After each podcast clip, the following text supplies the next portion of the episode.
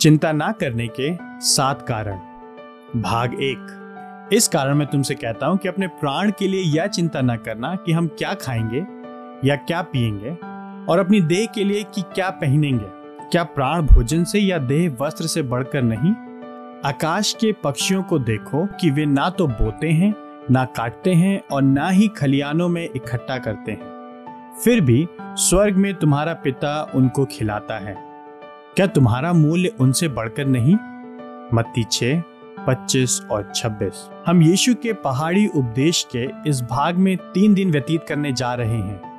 मत्ती 6:25 से 34 में यीशु विशेषकर भोजन और वस्त्र से संबंध में चिंता के विषय में बोल रहा है, परंतु वास्तव में यह सब प्रकार की चिंता से संबंध रखता है। अमेरिका में भी, जिसमें एक व्यापक लोक कल्याणकारी व्यवस्था है, धन और घर और भोजन और वस्त्रों के विषय में चिंता तीव्र हो सकती है।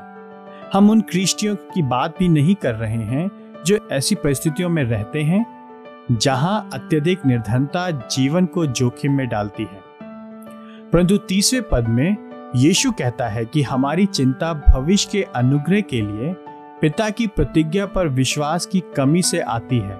हे अल्पविश्वासियों, इन पदों 25 से 34 में कम से कम 7 प्रतिज्ञाएं हैं जो यीशु द्वारा इस उद्देश्य से कही गई हैं कि अविश्वास के विरुद्ध अच्छी कुश्ती लड़ने में हमें सहायता प्राप्त हो और हम चिंता से मुक्त हों। आज हम प्रतिज्ञा 1 और 2 को देखेंगे, फिर अगले 2 दिनों में हम शेष प्रतिज्ञाओं को देखेंगे। पहली प्रतिज्ञा, इस कारण मैं तुमसे कहता हूं कि अपने प्राण के लिए यह चिंता न करना कि हम क्या खाएंगे या पिएंगे, और अपनी देह के लिए कि क्या पहनेंगे। क्या प्राण भोजन से या देह वस्त्र से बढ़कर नहीं? मत्ती 6:25। क्योंकि आपकी देह और आपके प्राण का प्रावधान करना आपके लिए भोजन और वस्त्र के प्रावधान करने से कहीं बढ़कर जटिल और कठिन है, और फिर भी परमेश्वर ने आपको सृजा और आपके लिए देह और प्राण दोनों का प्रावधान कराया है, तो अवश्य ही वह आपको भोजन और वस्त्र का प्रावधान करने के लिए सक्षम और इच्छुक होगा।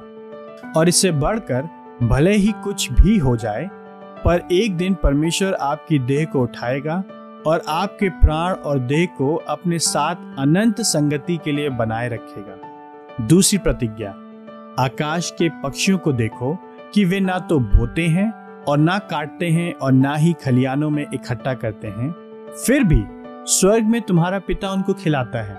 क्या तुम्हारा मूल्य उनसे बढ़कर नहीं? मत्ती 6:26। यदि परमेश्वर पक्षी जैसे इतने महत्वहीन प्राणियों को खिलाने के लिए इच्छुक और सक्षम है जो अपने भोजन के लिए कुछ भी योगदान नहीं कर सकते हैं, जैसे कि आप खेती करने के द्वारा कर सकते हैं, तो वह निश्चय ही आपकी आवश्यकता की पूर्ति करेगा, क्योंकि आप पक्षियों से कहीं अधिक महत्वपूर्ण हैं। पक्षियों से भिन्न आपके पास क्षमता है कि आप भरोसा करने, आज्ञा मानने और परमेश्वर को धन्यवाद देने के द्वारा परमेश्वर को महिमा दे सकते हैं।